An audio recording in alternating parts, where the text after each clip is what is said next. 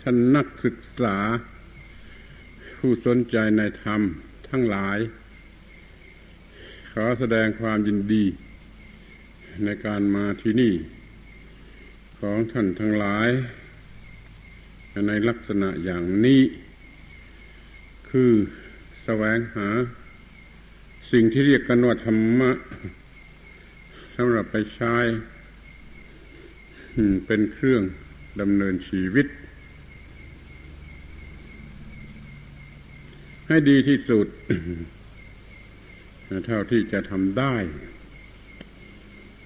นี่เป็นสิ่งที่ขออนุโมทนา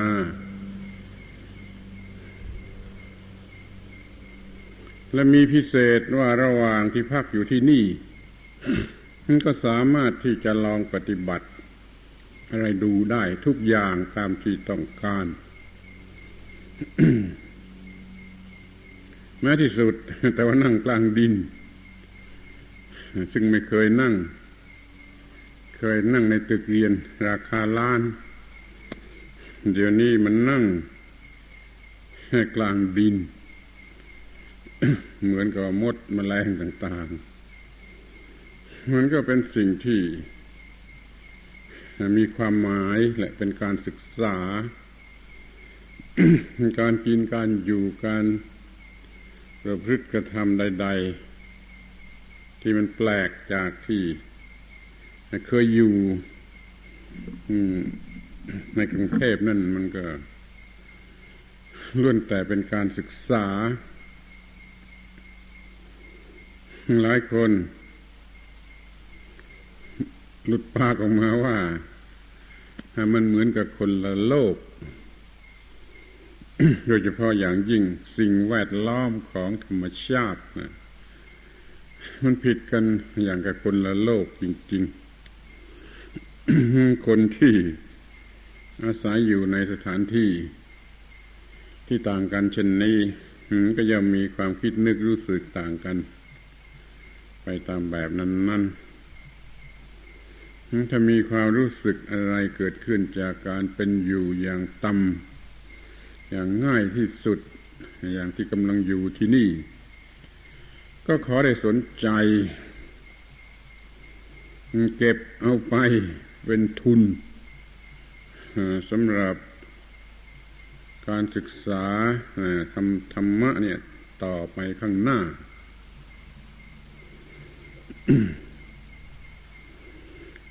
จะพูดถึงปัญหาขัดข้อง ในการศึกษาธรรมะ แก่ท่านทั้งหลายพอสมควรคือว่าธรรมะแท้จริงไม่ใช่ตัวหนังสือ และไม่ใช่เรียนได้จากหนังสือ ธรรมะแท้จริงต้องเรียนจากความรู้สึกที่มีอยู่ในใจ ความรู้สึกคิดนึกอะไรก็ตามที่มีอยู่ในใจ ถ้าเรียนจากสิ่งเหล่านั้น แล้วก็รู้ธรรมะเรียนจากหนังสือก็รู้หนังสือรู้บันทึกที่เขาบันทึกอะไรกันไว้เป็นเครื่องช่วยจำอย่างนี้เสียมากกว่า สิ่งที่ได้ผ่านไปมันไม่ใช่มีค่าหรือมีความหมาย เท่ากับหนังสือที่บันทึกไว้เราจะต้องเอาความรู้สึกโดยตรงขึ้นมา เพื่อเป็นบทเรียนสำหรับการศึกษาเขาใช้คำพูดกันคำหนึ่งซึ่ง อยากจะขอให้สนใจและจำเอาไว้ คือคำว่า spiritual experience experience นี่ไม่รู้จะแปลว่าอะไร แต่เชื่อว่าคงเข้าใจกันอยู่แล้ว โดยใจความก็คือสิ่งที่ได้ผ่านมาโดยความรู้สึกแล้ว นี่เรียกว่า experience และ spiritual นั่นคือเรื่องฝ่ายจิตฝ่ายวิญญาณไม่ใช่ฝ่ายวัตถุ แต่โดยเหตุที่จิตหรือวิญญาณมันก็เกี่ยวข้องกับวัตถุอยู่บ้างเป็นธรรมดา เพราะมันก็เกี่ยวข้องอยู่บ้าง แต่ความมุ่งหมายโดยแท้จริงนี่เรามุ่งหมายทางฝ่ายวิญญาณ คือความรู้แจ้ง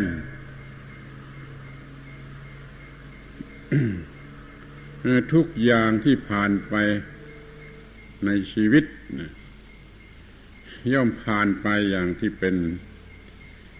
spiritual experience ได้ทั้งนั้นเลย ทุกเรื่องเลย แล้วเราก็มีสติปัญญาเติบโตขึ้นมาก็โดยสิ่งนี้โดยสิ่งนี้มันขยายตัวออกไป สติปัญญาก็ขยายตัวออกไป ความรู้ในด้านจิตด้านวิญญาณมันก็ขยายตัวออกไป นี่คือสิ่งซึ่งเป็นความจริง ซึ่งค่อนข้างจะเร้นลับบางคนก็ไม่ได้สนใจ ยิ่งกว่านั้นก็คอยแต่จะอ่านหนังสือจะจดจำจากหนังสือจะใช้แห่หนังสือ มันเป็นที่พึ่งถ้าเรานี่ก็รู้ธรรมะแบบในหนังสือไม่รู้ธรรมะแบบที่จะต้องได้รับจากจิตใจ ฉันขอให้ สังเกตจนรู้จักสิ่งเหล่านี้ ซึ่งที่แท้เราก็มีมาตั้งแต่อ้อนแต่ออกตั้งแต่คลอดจากท้องแม่ สิ่งที่เรียกว่า spiritual experience มันก็เริ่มตั้งต้น แต่ว่ามันตั้งต้นน้อยมาก ตั้งต้นไม่พอ แล้วมันเดินไปผิด เดินไปผิดเสีย ตั้งมากมายกว่าจะกลับตัวได้มาสู่เหตุแนวแนวทางถูกนี่มันเสียเวลาไปตั้งมากมาย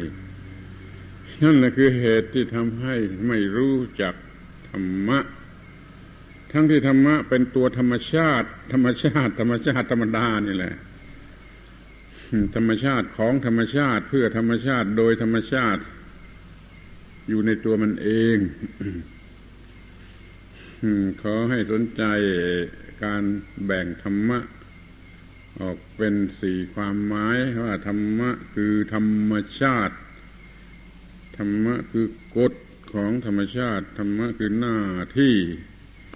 ตามกฎของธรรมชาติ และธรรมะคือผล ที่เกิดมาจากหน้าที่นั่นตามกฎของธรรมชาติ ถ้ารู้จักสิ่งทั้งสี่นี้แล้วก็เรียกว่ารู้จักตัวธรรมะ มากมายทีเดียว แล้วก็จะง่ายในการที่จะจัดพวกความรู้ต่างๆของเราที่รู้อยู่แล้วนี่ว่า มันอยู่ในพวกไหน มันอยู่ในพวกไหน ความรู้นี่เป็นความรู้เรื่องตัวธรรมชาติ ความรู้นี่เป็นความรู้เรื่องตัวกฎของธรรมชาติ ซึ่งสิ่งสถิตอยู่ในสิ่งทุกสิ่งทั้งที่มีชีวิตและไม่มีชีวิต แล้วสิ่งเหล่านั้นมันแล้วกฎเกณฑ์อันนั้นนะมันมันสำคัญ ถึงกับว่าถ้าใครไม่ประพฤติปฏิบัติให้ถูกต้องแล้วก็คือตายลองประพฤติให้ผิดกฎของธรรมชาติจังๆดูมันก็ตาย จึงต้องรู้สำหรับประพฤติปฏิบัติ ให้ถูกต้อง อย่างนี้เรียกว่าหน้าที่ที่จะต้องปฏิบัติให้ถูกต้องตามกฎของธรรมชาติ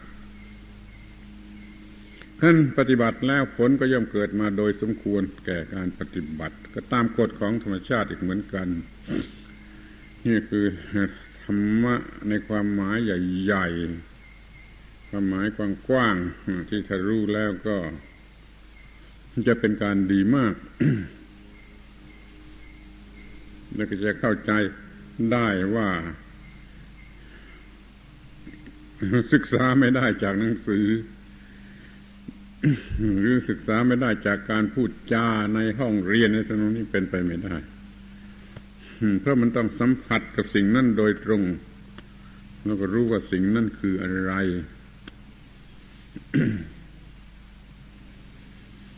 ทีนี้ถ้าว่าจะใช้คำอีก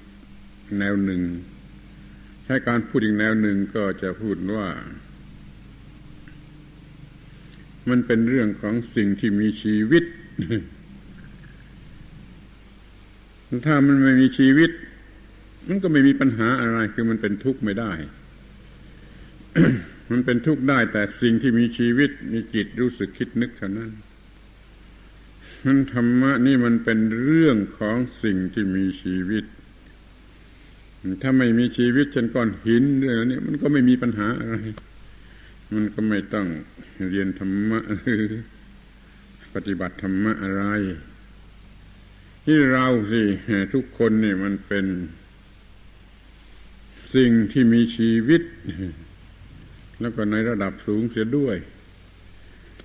คือสูงกว่า ระดับต้นไม้ทั้งหลายซึ่งมีชีวิต แล้วก็สูงกว่าระดับสัตว์เดรัจฉานทั้งหลาย ซึ่งก็มีชีวิต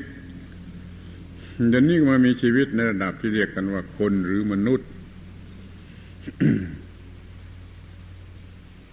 แต่แล้วก็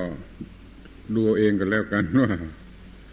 คนแต่ละคนนั้นรู้จักสิ่งที่เรียกว่าชีวิตกันกี่มากน้อย แม้ท่านทั้งหลายที่นั่งอยู่ที่นี่ก็ลองถามตัวเองดู ว่ารู้จักสิ่งที่เรียกว่าชีวิตนั่นกันอย่างไรบ้างหรือกี่มากน้อย บางทีจะไม่ได้มาศึกษาธรรมะเพื่อประโยชน์แก่การดำเนินชีวิตโดยซ้ำไป มันเป็นแต่เพียงล่ำลือว่าดีน่าศึกษาก็เห่อเหอตามตามกันไปศึกษาธรรมะ ไม่ได้มุ่งหมายว่าจะเอาไปใช้เป็นทางดำเนินของชีวิตก็ก็เพราะเหตุตอนนี้ก็เพราะเหตุว่า ไม่รู้จักสิ่งที่เรียกว่าชีวิต อย่างเพียงพอที่จะศึกษาธรรมะ บางคนมันจะเป็นมากมากถึงกับว่า ไม่เคยนึกไม่เคยคิด ว่าไอ้สิ่งที่เรียกว่าชีวิตมันมีอยู่ในซ้ำไป ลองสังเกตด้วยดี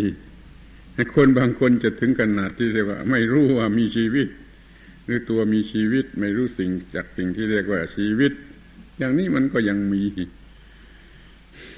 แต่ว่าถ้าเป็นนักเรียนนักศึกษาไม่ได้ยินคำว่าชีวิตจนชินหู แล้วก็เคยเคยใช้คำพูดคำนี้พูดจาด้วย แต่ถึงอย่างนั้นก็เถอะระวังให้ดี มันอาจจะรู้จักชีวิต แต่ในด้านนอก หรือด้านวัตถุ หรือในด้านแห่งความโง่เขลาอยู่ ความหมายคำว่าชีวิตสำหรับความโง่เขลานะมันมีอยู่อย่างหนึ่งสำหรับความรู้แจ้งเห็นจริงมันมีอีกอย่างหนึ่ง ถ้าเรายังไม่มีความรู้แจ้งเห็นจริงอย่างเพียงพอเราก็ไม่อาจจะรู้จักสิ่งที่เรียกว่าชีวิต โดยแท้จริงโดยครบถ้วนโดยสมบูรณ์หรือโดยลึกซึ้งได้ นี่แหละคือปัญหาปัญหาที่ว่าทำไม จึงไม่ประสบความสำเร็จในการศึกษาธรรมะ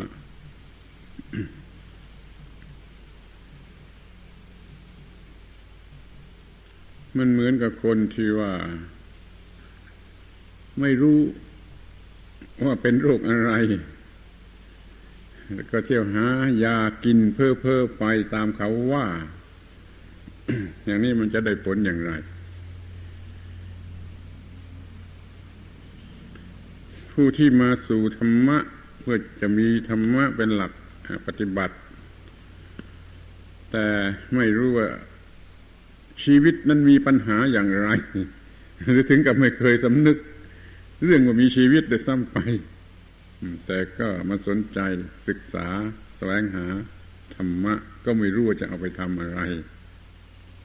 เหมือนคนที่ไม่ได้เจ็บไม่ได้ไข้อะไรก็เที่ยวแสวงหายากิน ใครว่ายาอะไรดีก็กินกินกินไปนั้นมันไม่เกิดประโยชน์อะไร อย่างน้อยก็ควรจะรู้จักสิ่งพื้นฐานที่เรียกว่าชีวิตนี่ กันเสียบ้างตามสมควร ต้องใช้คำว่าตามสมควร เพราะว่า คนจะรู้จักชีวิตได้จริงนั้นมันต้องได้ผ่านชีวิตไปจบแล้วนจะมีอายุเก้าสิบปีร้อยปี ก็จะยิ่งดีเอามาท่ากันก็เอาว่า คนที่อายุยี่สิบสามสิบปีเนี่ยจะรู้จักสิ่งที่เรียกว่าชีวิต เท่ากับคนอายุเก้าสิบปีร้อยปีได้หรือไม่ ในเมื่อเป็นคนอยู่ในระดับมาตรฐานเดียวกันศึกษาอย่างเดียวกันอะไรอย่างเดียวกันพยายามอย่างเดียวกันนี่ แต่ว่าในโลกนี้แม้จะไม่ได้พยายามศึกษาโดยตรงโดยเจตนาความรู้มันก็เกิดเอง โดยธรรมชาติสะสมไว้ เป็นไอ้ spiritual experience นั่นแหละ มากขึ้นมากขึ้นนั่นมาตั้งแต่คลอดมาจากท้องแม่พอมามาสัมผัสโลกนี้ด้วยตาหูจมูกลิ้นกายใจ มันก็รู้ว่ามีอะไร ทางตาเห็นอะไร มีอะไรอย่างไร ทางหูได้ยินอะไร มีอะไรอย่างไรทางจมูก ทางลิ้น ทางผิวกายผิวหนังนี่ และทางจิตใจเองนั่นเด็กๆเขาก็ได้เรียนรู้ สิ่งเหล่านั้นมาโดยธรรมชาตินี่มันเกี่ยวกับว่าวัฒนธรรมในบ้านเรือน ถ้าในบ้านเรือนไหนมีวัฒนธรรมดีถูกต้อง มีวัฒนธรรมเป็นหลักธรรมะถอดรูปมาจากศาสนาอบรมสั่งสอนกันอยู่ในบ้านเรือน มันก็เป็นโชคดีสำหรับเด็กทารกเหล่านั้น ที่เติบโตขึ้นมาในวัฒนธรรมที่เกี่ยวด้วยศาสนาหรือความถูกต้อง มันก็จะรู้ขึ้นมาอย่างถูกต้อง แต่ถ้ามันในสกุลในครอบครัวที่มีวัฒนธรรมเลว หรือไม่มีวัฒนธรรมเลย มันก็ไม่มีทางจะรู้ว่าอะไรดีอะไรถูกต้อง แล้วอาจจะเห็นกลับกันเสียด้วยก็ได้ แล้วยิ่งกว่านั้นโดยทั่วๆไปนะการเป็นอยู่ตามธรรมดาสามัญนนี่ มันทำให้โง่เด็กทารกกินของอร่อย เอาแม่ก็ว่าอร่อย เอาอย่างอร่อย อร่อย อร่อยนี่มันก็เกิดความคิดรู้สึกคิดนึกเราเกิดมาสนุกกินให้อร่อย ถ้าไม่อร่อยก็บอกว่าไม่อร่อย แล้วก็เกิดเรื่องร้องไห้เกิดเรื่องโกรธแค้นอะไรกันขึ้นมา เนี่ยสัมผัสทางตาหูจมูกลิ้นกายใจเนี่ยทำให้โง่ มากขึ้นทุกทีทุกทีคือหลงรักในสิ่งที่น่ารักหลงโกรธเกลียด ในสิ่งที่น่าโกรธน่าเกลียดเป็นอย่างนี้มาจนโตเมื่อใครไม่เป็นอย่างนี้ ก็ลองคิดดู ถ้าเป็นอย่างนี้ก็แปลว่าเราเสียเวลาโง่หนักข้าวโง่หนักข้าวโง่หนักข้าวจนกว่าจะมาเป็นผู้ใหญ่คนแก่คนเฒ่า ได้ยินเรื่องธรรมะธรรมโมว่าไม่จำเป็นจะต้องไปโง่ รักในสิ่งที่น่ารัก เกลียดสิ่งที่น่าเกลียดโกรธสิ่งที่น่าโกรธกลัวสิ่งที่ น่ากลัวนี่มันไม่ต้องไปเสียเวลาขนาดนั้นนี่เด็กทารกถูกสอนให้กลัว กลัวความมืดบ้างกลัวอะไรก็ไม่รู้ ก็ต้องให้กลัวผีกลัวสางกลัวเทวดากลัวโชคชะตาราศีนั่นคือการทำให้โง่มากขึ้นมากขึ้น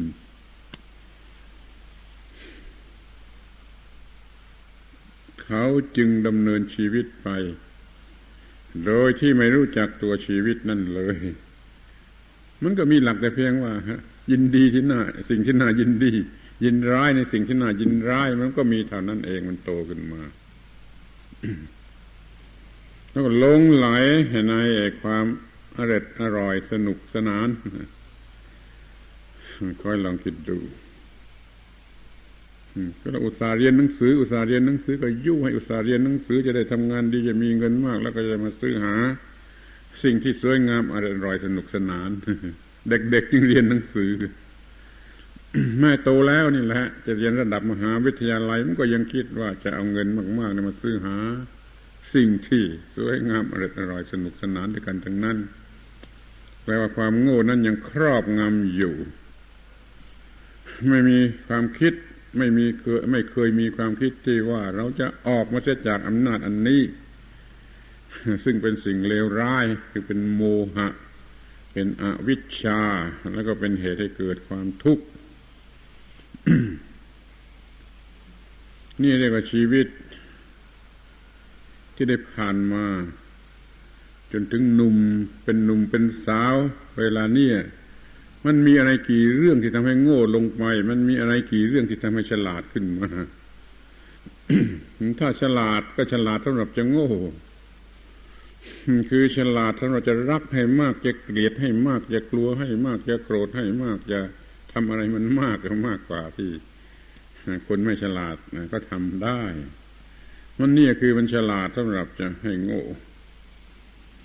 นั่นในโลกนี้จึงมีคนโกง มีการเล่าเรียนศึกษาดี ในระดับสูงสุดนะแต่แล้วก็โกง คือเอาเปรียบคอยเอาเปรียบคอยขูดรีด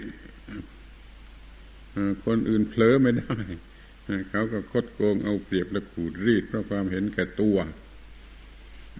ระวังในข้อที่ว่ายิ่งฉลาดแล้วก็ยิ่งเห็นแก่ตัว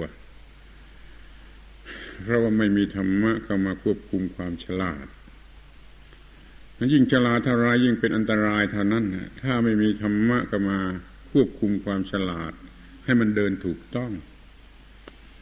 นั่นอย่าวัดดีหรืออย่านิยมชมชอบว่า คนนี้มันฉลาด คนนี้มันฉลาดไอคิวสูงอะไรสูง ยิ่งมันยิ่งมันไอคิวสูงแล้วมันจะยิ่งโกงเก่ง ถ้าธรรมะมันไม่เข้ามาควบคุมนั่นขอให้เรารู้ว่า ปัญหานี่มีอยู่จริง คือพอคลอดออกมาก็เริ่มเดินทางผิดในด้านจิตใจ พอใจ ที่จะได้ตามที่ความรู้สึกนั้น ๆ ต้องการโดยไม่โดยไม่รู้สึกว่านั่นเป็นความรู้สึกของกิเลสธรรมะยังไม่ทันจะเกิดกิเลสก็เกิดเต็ม เต็มที่ไปหมด พอเด็กทารกนะมันรู้จักรัก มันก็เกิดกิเลสประเภทรักพอมันรู้จักโกรธ มันก็มีกิเลสประเภทโกรธประเภทเกลียดประเภทกลัว ประเภทวิตกกังวลอาลัยอาวรณ์หลงไหลมัวเมานี่กิเลสยึดครอง แผ่นดิน คือร่างกายชีวิตเนี่ย แผ่นดินชีวิตเนี่ย กิเลสยึดครองมาก่อน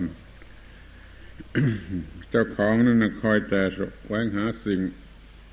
สวยงามอร่อยอร่อยสนุกสนาน จะเรียกอีกทีหนึ่งก็ว่าดีเหมือนกันแหละ มันเป็นโมติฟให้ช่วย ช่วยให้รีบศึกษารีบเล่าเรียนเรื่องรีบทำการงาน แต่แล้วมันน่าสงสารที่ว่าถ้าได้เงินมาจากการงานแล้วก็ไปซื้อหาเหยื่อให้แก่กิเลสคือสิ่งที่จะบำรุงบำเรอกิเลส ก็ได้แก่ความสวยงามอร่อยอร่อยสนุกสนานทางวัตถุทางเนื้อทางหนังนั่นเอง นี่คือตัวปัญหา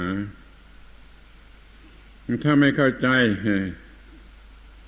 หรือไม่มองเห็นว่ามีปัญหา ก็ยากที่จะศึกษาธรรมะ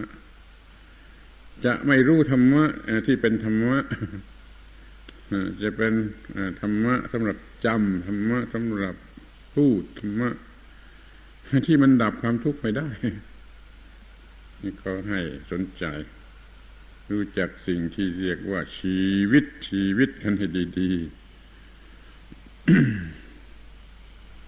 อายุสิบปี รู้ชีวิต รู้จักชีวิตเท่าไรอายุยี่สิบปี รู้จักชีวิตเท่าไรสามสิบปีสี่สิบปีเก้าสิบปีร้อยปี รู้จักสิ่งที่เรียกว่าชีวิตเท่าไร ถ้ามองเห็นความจริงข้อนี้แล้วเข้าใจว่าเด็กๆ จะไม่ดูถูกคนแก่ คนอายุน้อยๆเนี่ย จะไม่ดูถูกคนแก่ แต่ว่าคนหนุ่มอาจจะเข้าใจผิดว่าเราไปเรียนมามาก จากเมืองนอก เอาปริญญามาเป็นหางจากเมืองนอกดังนั้นเราก็ต้องรู้อะไรมากกว่า ตาแก่ยายแก่ซึ่งเป็นแม่เป็น ปู่ย่าตายายของเราเองข้อนี้อย่าได้คิดอย่างนั้น มันเป็นคนละเรื่องกันไอ้เรื่องที่ไปเรียนมาจากเมืองนอกมากมาย นั่นเป็นเรื่องทางวัตถุ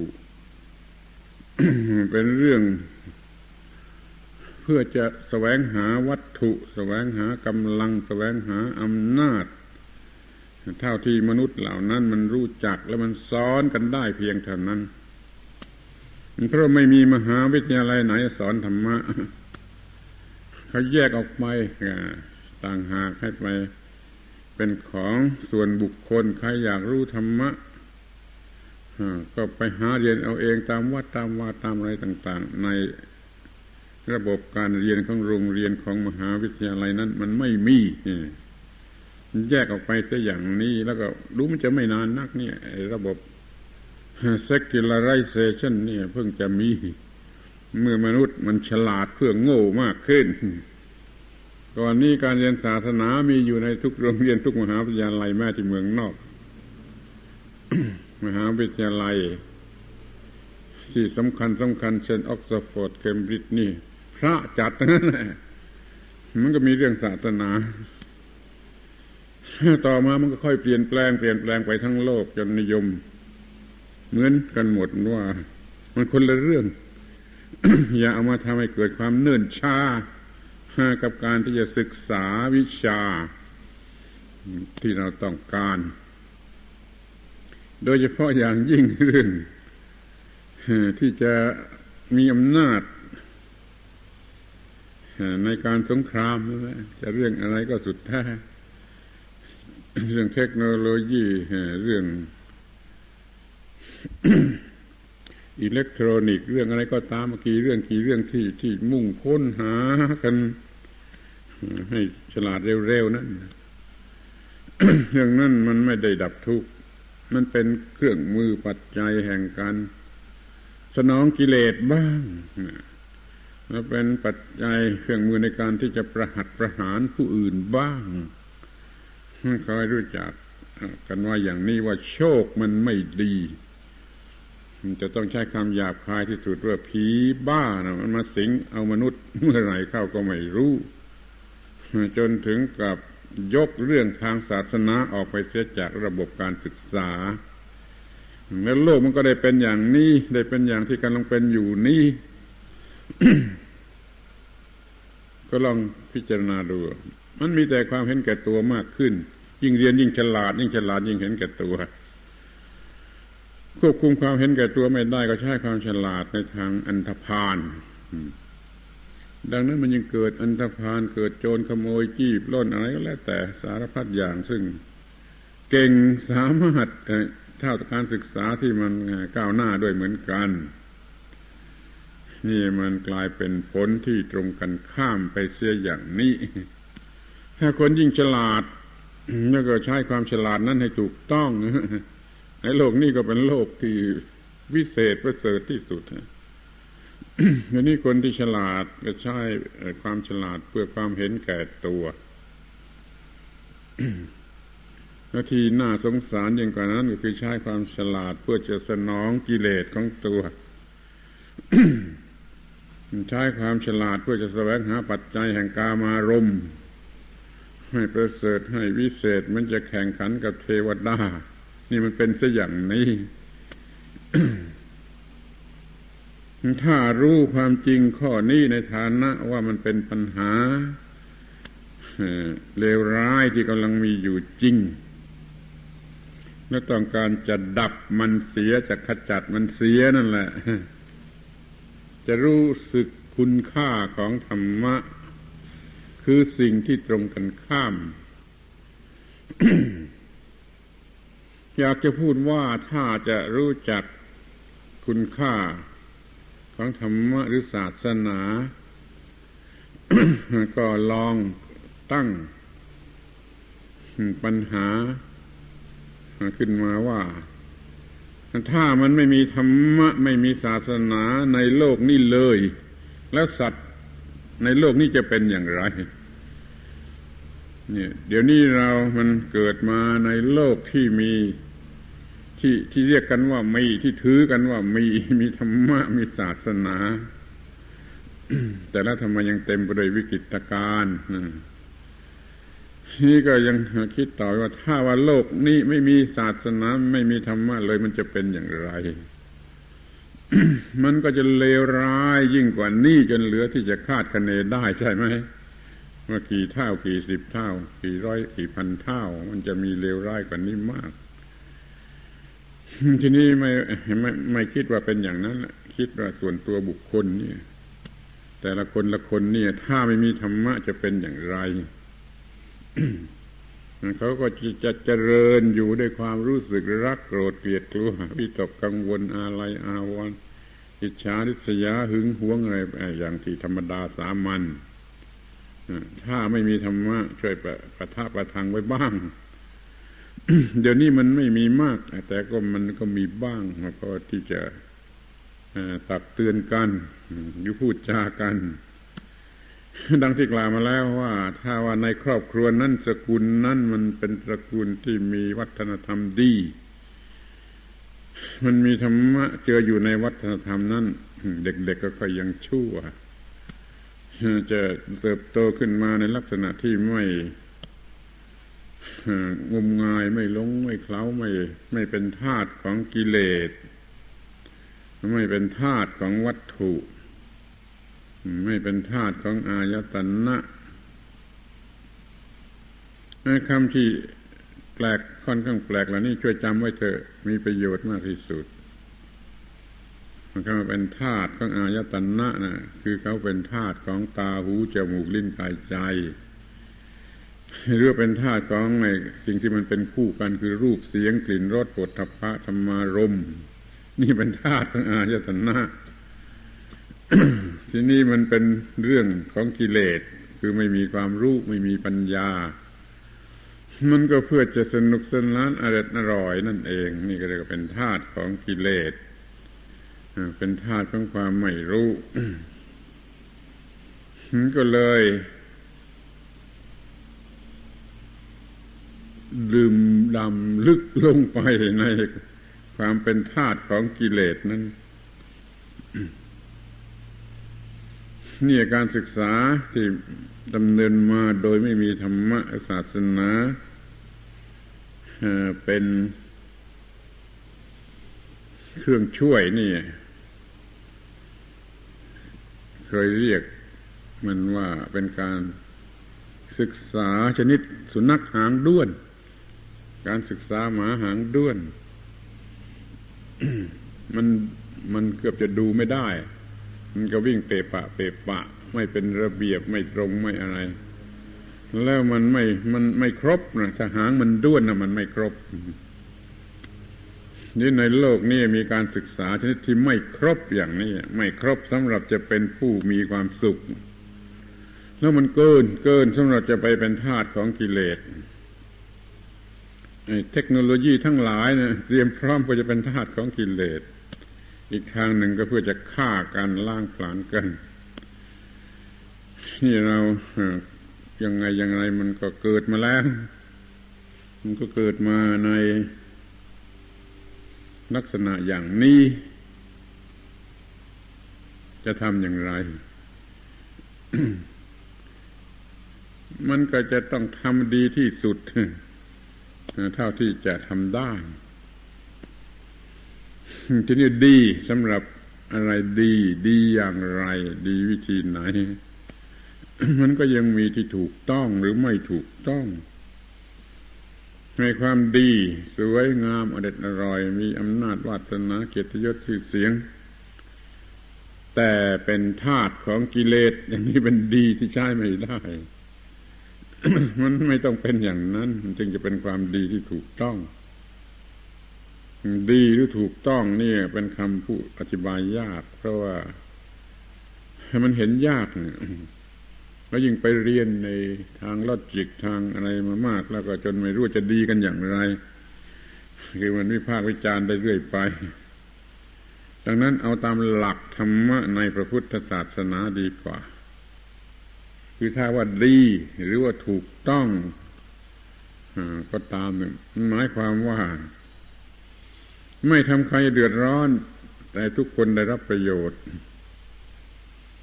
การกระทำที่ทำให้ทุกคนได้รับประโยชน์ และไม่ทำใครเดือดร้อนนั่นแหละการกระทำนั่นเรียกว่าดีดีไม่ได้เพ่งเล็งถึงว่าจะได้เงินมากจะได้ชื่อเสียงมากจะได้อำนาจมากจะได้อะไรชนิดที่ไปใช้เพื่อเป็นทาสของกิเลสนี่ท่านจะพอมองเห็นได้ แล้วว่าไอ้เรื่องธรรมะกับเรื่องโลก เรื่องโลกียะ กับเรื่องโลกุตระนะมันมันแยกทางกันเดินอย่างไร ถ้าเป็นเรื่องโลกเป็นเรื่องโลกียะ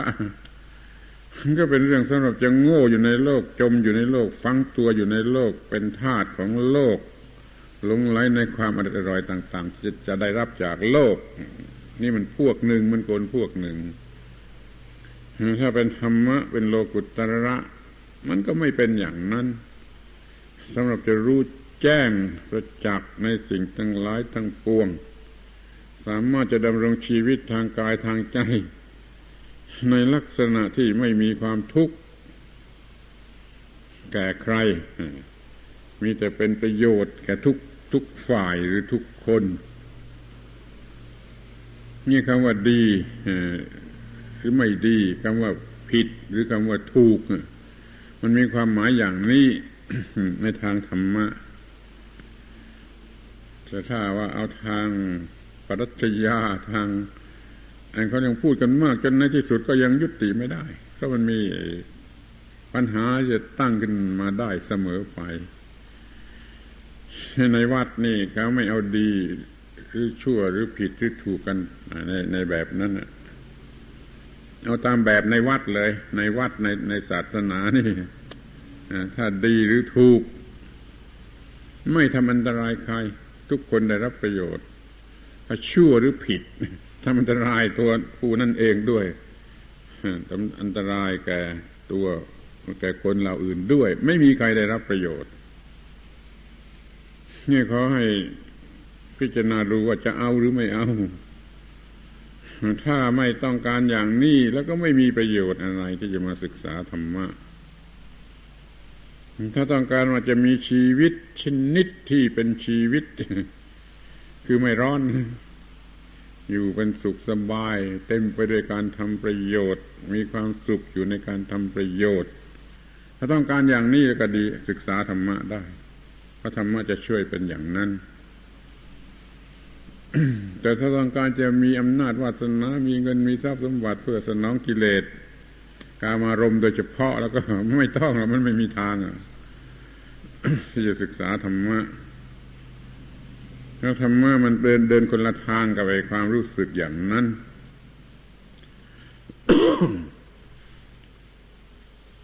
ดังนั้นมันก็พอที่จะกล่าวได้ว่า ธรรมะก็คือหนทางเดินของชีวิตที่เดินไปอย่างถูกต้อง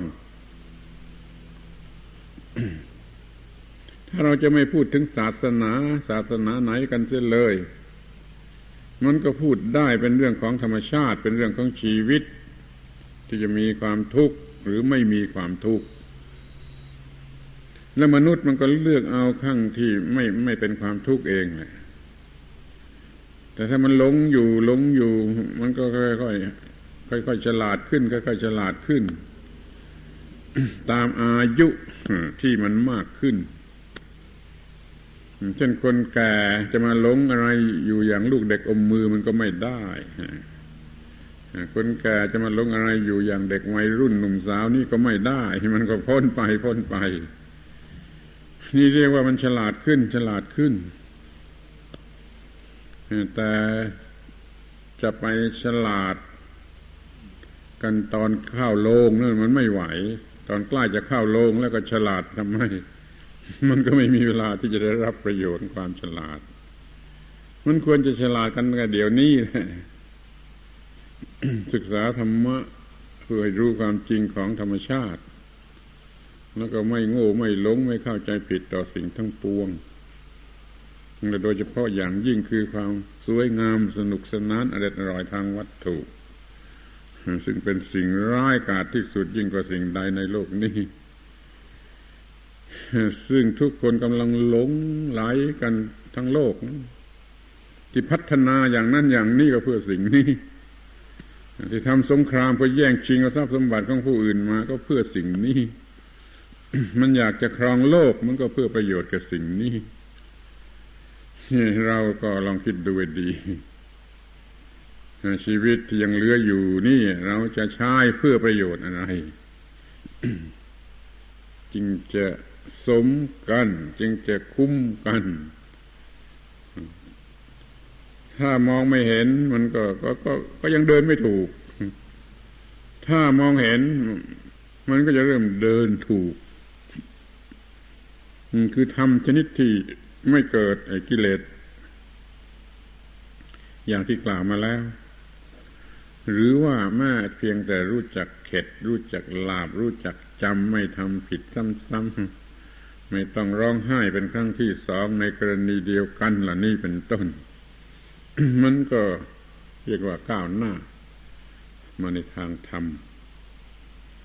เดี๋ยวนี้มันยังหัวเราะ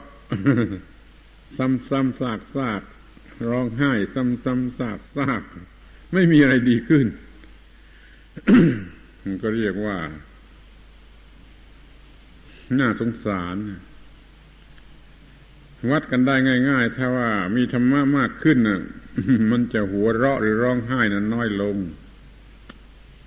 หัวเราะชนิดที่จะเอานะที่จะเอาอยากได้แล้วจะเอายินดีปรีดานะมันจะน้อยลงก็ที่มันจะร้องไห้ เพราะว่าไม่ได้อย่างใจวิบัติพลัดพรากจากสิ่งที่รักที่พอใจ มันก็จะน้อยลง หัวเราะน้อยลงร้องไห้ร้องน้อยลง ก็เพราะมันเห็นธรรมะยังไงเห็นธรรมะ โดยเฉพาะเห็นเองความจริงของธรรมชาติว่า มันอย่างนั้นเองมันอย่างนั้นเอง เมื่อไม่มีความรู้ที่ถูกต้อง มันก็หลงได้มากขนาดนั้นแหละหลงของสวยงามทางตาหลงของไพเราะทางหูหลง ของหอมหวนทางจมูก ของอร่อยทางลิ้น ของนิ่มนวลทางผิวหนังกระทั่งทำประเล่าประโลมใจ ที่มันจะเกิดขึ้นจากสิ่งภายนอกเหล่านั้นนี่เรียกว่ามันหลง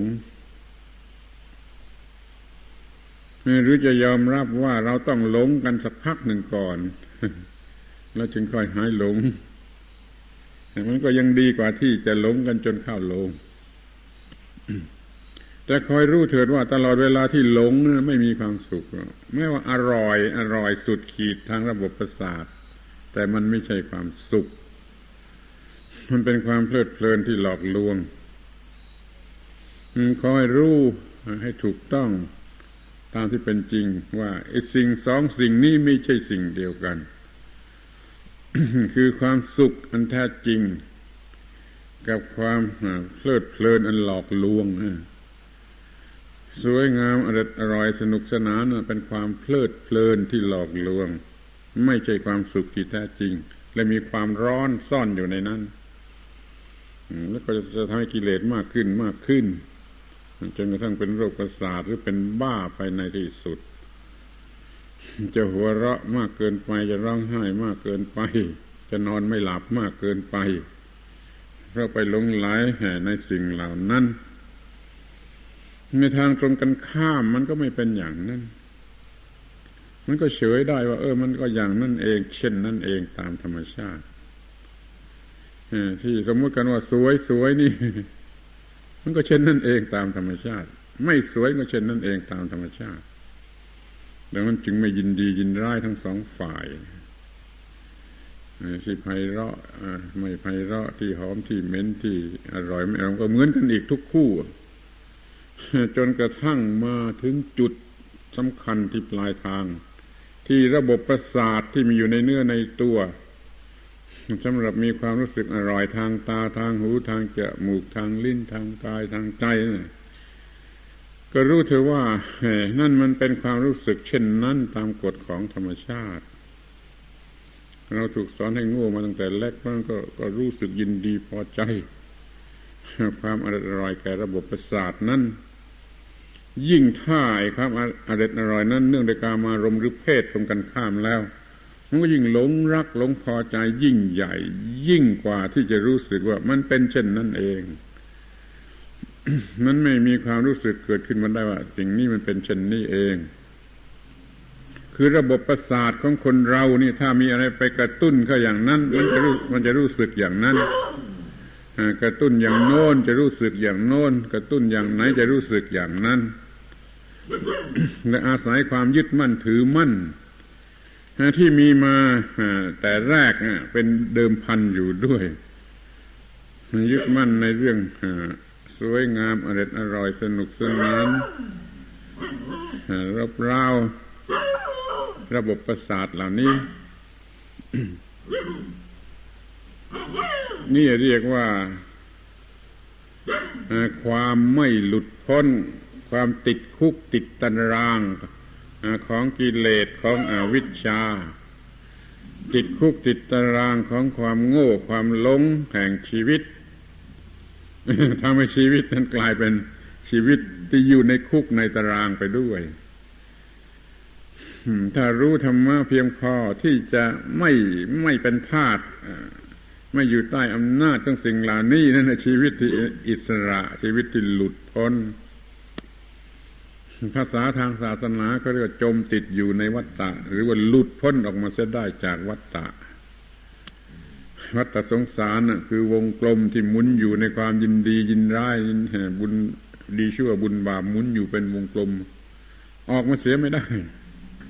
ถ้าออกมาเสียได้ก็จะกันหลุดพ้นคนธรรมดาก็หมุนติดอยู่ในวงกลม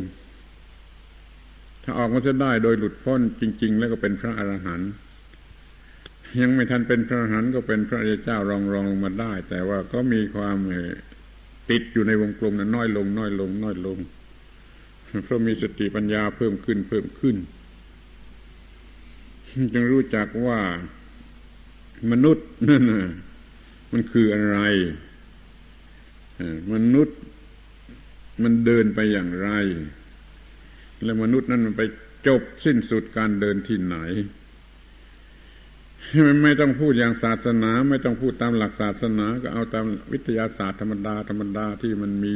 อยู่อย่างที่ว่ามันนี่ก็ได้เหมือนกันทารกเกิดมาโง่โง่โง่โง่โง่จะรู้จักเจ็บปวดเข็ดหลาบ ก็เริ่มฉลาดฉลาดฉลาดแล้วก็จบลงจนในข้อที่ว่า มันเช่นนั่นเองมันจึงไม่หลงในสิ่งที่เคยหลง มาตั้งแต่เล็กๆขออภัยนะ ที่จะพูดกับนักศึกษาที่อายุยังน้อยๆว่า คุณไม่อาจจะมีความรู้สึก รู้จักสิ่งเหล่านี้เหมือนคนแก่อายุแปดสิบเก้าสิบร้อยปีแม้ว่าจะเป็นนักเรียนมาจากมหาวิทยาลัยในจากเมืองนอกจากอะไรก็ตาม ก็ไม่เคยเรียนสิ่งนี้เพราะนั้นจึงไม่มีทางที่จะรู้เรื่องสิ่งนี้ เกินกว่าคนแก่ๆอายุร้อยปี ไม่เรียนไม่เคย ไม่เคยเรียนหนังสือเลย ไม่รู้จักหนังสือเลยซ้ำไปอ่านหนังสือก็ไม่ออกเลยซ้ำไปคนที่อ่านหนังสือไม่ออกเป็นพระอรหันต์ก็มีถมไปเพราะมันรู้จักตัวธรรมชาติในภายในทางจิตใจโดยถูกต้องแล้วมันไม่ติดไม่หลงอยู่ มีจิตใจหลุดพ้นออกไป มีลมหายใจเป็นอิสระ ไม่ถูกผูกพันอยู่ด้วยสิ่งที่ชวนให้หลงหัวเราะน้อยข้าว ร้องไห้น้อยข้าวกระทั่งไม่ไม่ไม่เลยกระทั่งไม่ต้องหัวเราะไม่ต้องร้องไห้เลยนี่มันมีอยู่อย่างนี้ จะเรียกว่าเป็นเรื่องศาสนา มันก็มีอยู่อย่างนี้ จะเรียกว่าเป็นเรื่องของธรรมชาติ ไม่เกี่ยวกับศาสนา มันก็มีอยู่อย่างนี้ขอไปคิดดู นี่เรียกว่าพูดกันตามตรงไม่พูดอ้อมค้อมเพราะไม่ชอบพูดอ้อมค้อม แล้วเพื่อว่ามันประหยัดเวลา ที่ท่านทั้งหลายมีเวลาน้อยที่จะพักอยู่ที่นี่ถ้ามีมาพูดอ้อมค้อมเรื่องแวดล้อมอะไรกันอยู่ มันก็จะไม่รู้อะไร จะไม่รู้จักต้นปลายอะไรของไอ้สิ่งที่เรียกว่าชีวิต เดี๋ยวนี้จึงมาพูดกันให้มันชัดเจนลงไป ให้รู้จักสิ่งที่เรียกว่าชีวิต จนกระทั่งรู้ได้ว่าชีวิตนั่นคืออะไร คนเรานี่เกิดมาทำไมควรจะได้อะไรในฐานะ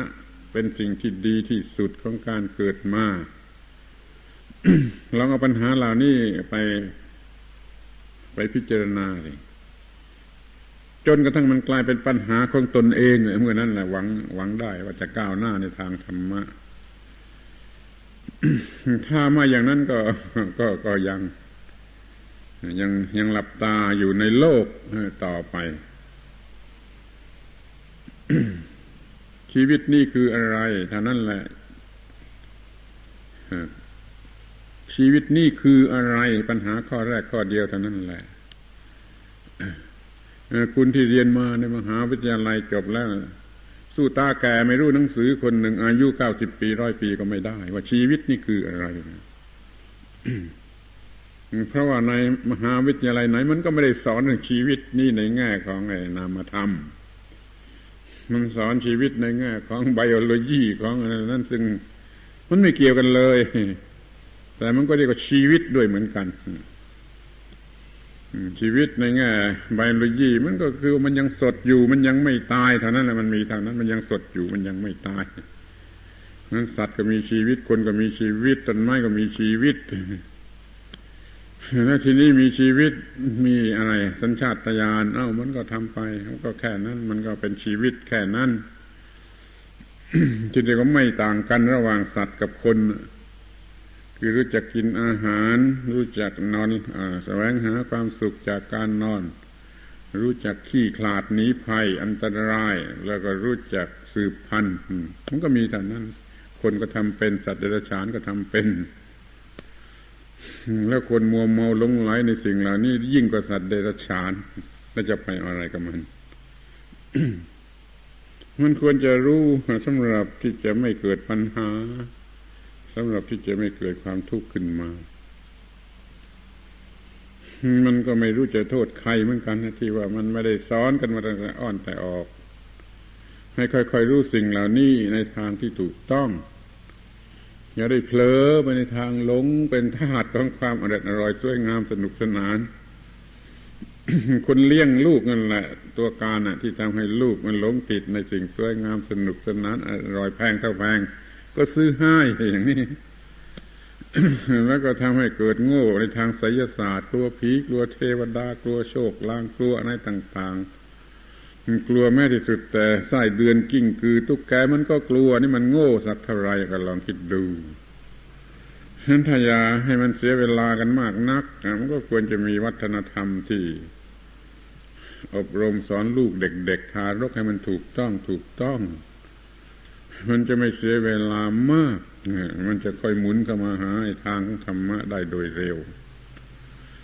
มันจะรู้จักสิ่งที่เรียกว่าชีวิตอย่างถูกต้องเร็วขึ้นเร็วขึ้น เดี๋ยวนี้รู้จักชีวิตแต่ในแง่ของวัตถุ ว่ามีอาหารกินแล้วก็อยู่ได้แล้วก็ไม่ตาย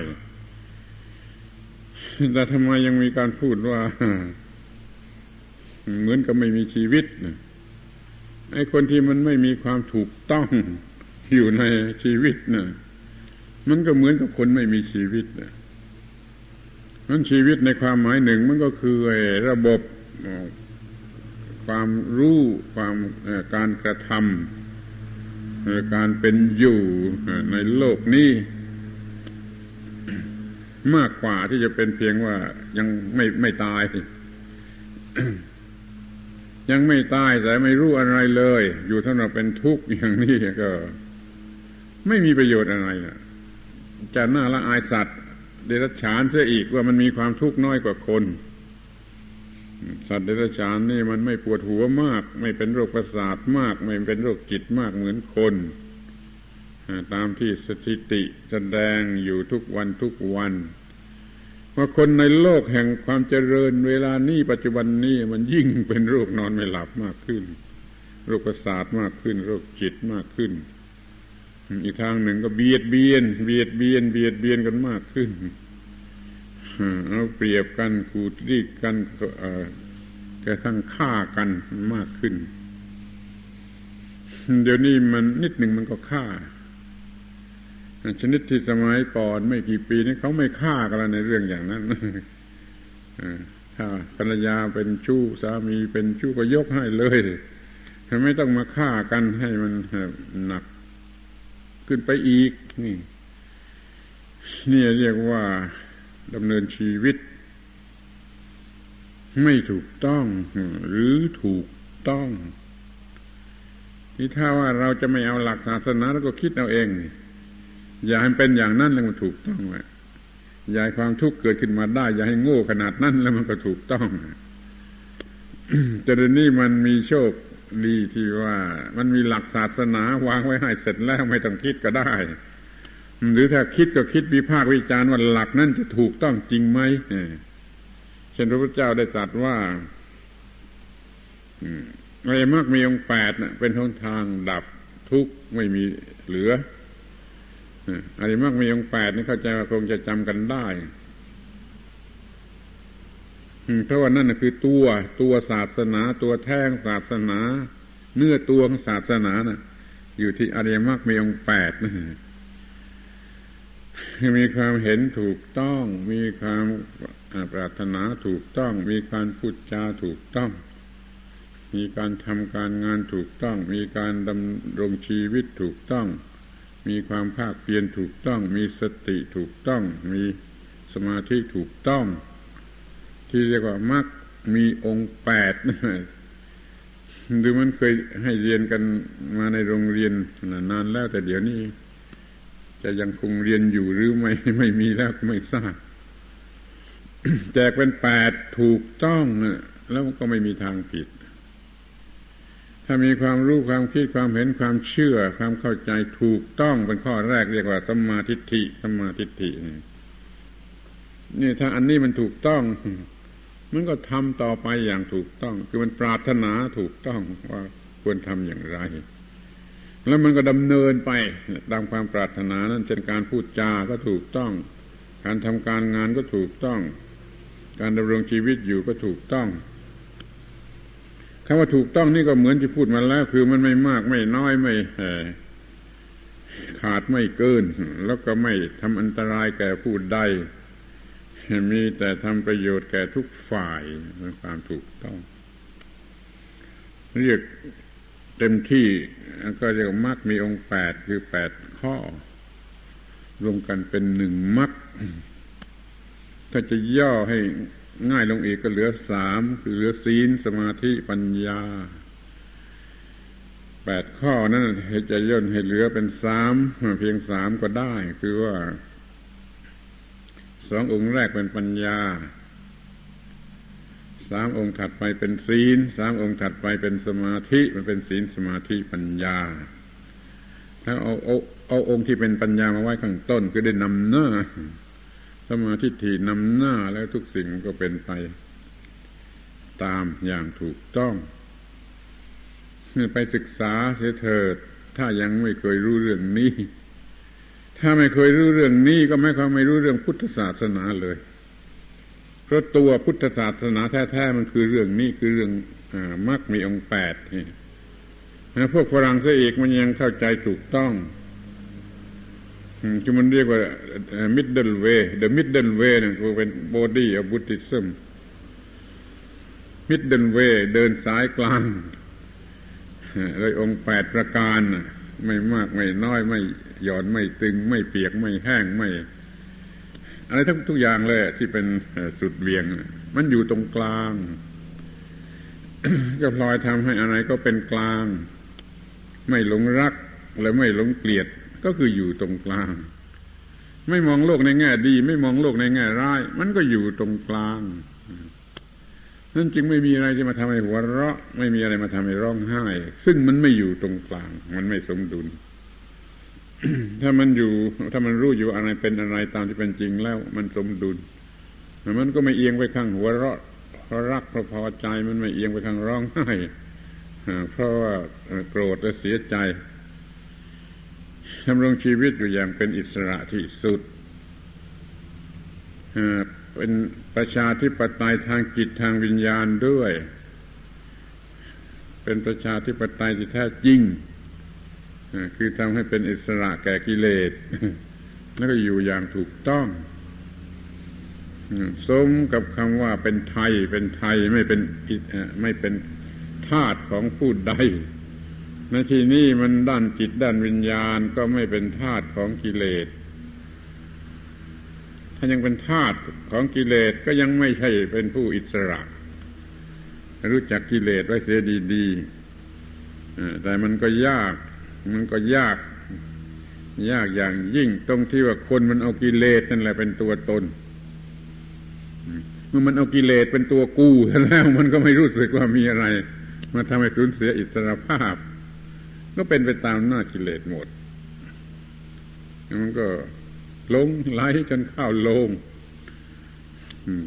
สิ้นไปชาติหนึ่งไม่มีอะไรสักนิดหนึ่งเรียกเสียชาติเกิดเอาล้วเป็นนั้นว่า เราได้พูดกันถึงเรื่องว่าธรรมะทำไมธรรมะทำไมชีวิตคืออะไร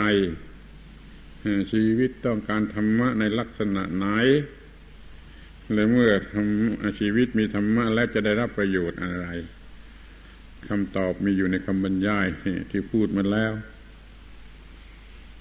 ขอให้ใช้เป็นประโยชน์ให้มากที่สุดเท่าที่จะมากได้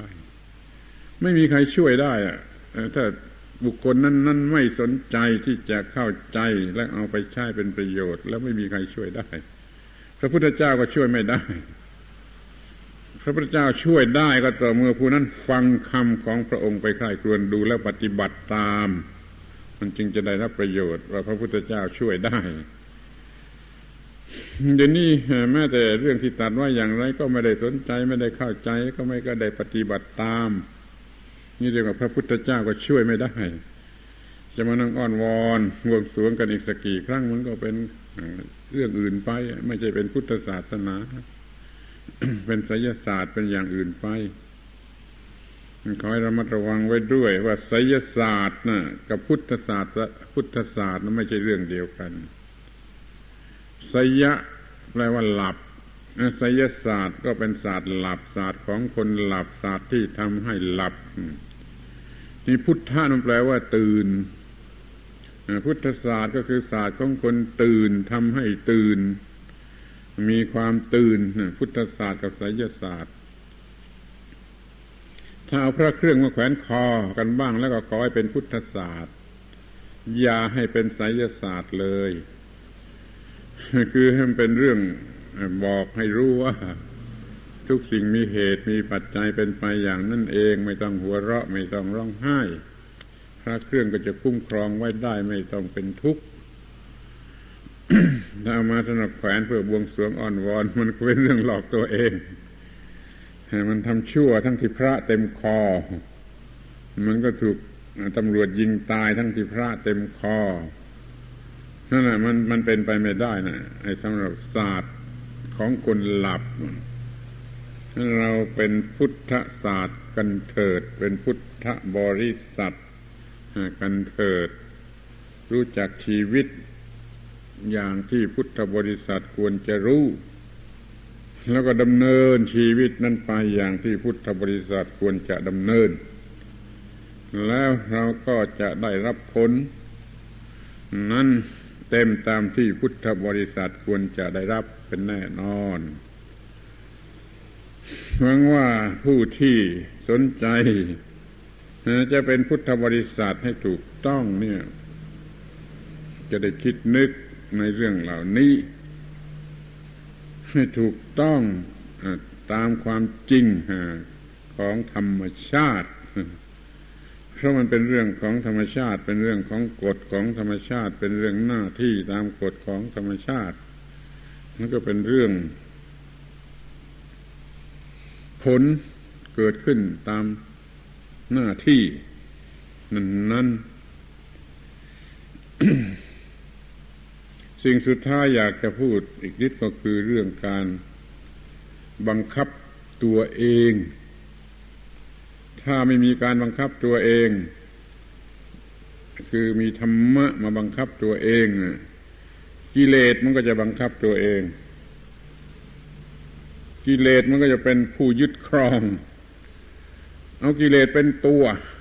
เป็นตัวของตัวทำไปตามหน้าของกิเลสอย่างนี้เรียกว่าไม่มีการบังคับตัว คือไม่มีการบังคับกิเลสถ้าเห็นว่ากิเลสเป็นศัตรู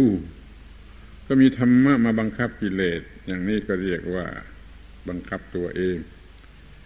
ที่พูดนี้ก็หมายความว่าทุกอย่างต้องทำเอง ต้องทำเอง ต้องช่วยตัวเอง ต้องโดยตัวเองเพื่อตัวเอง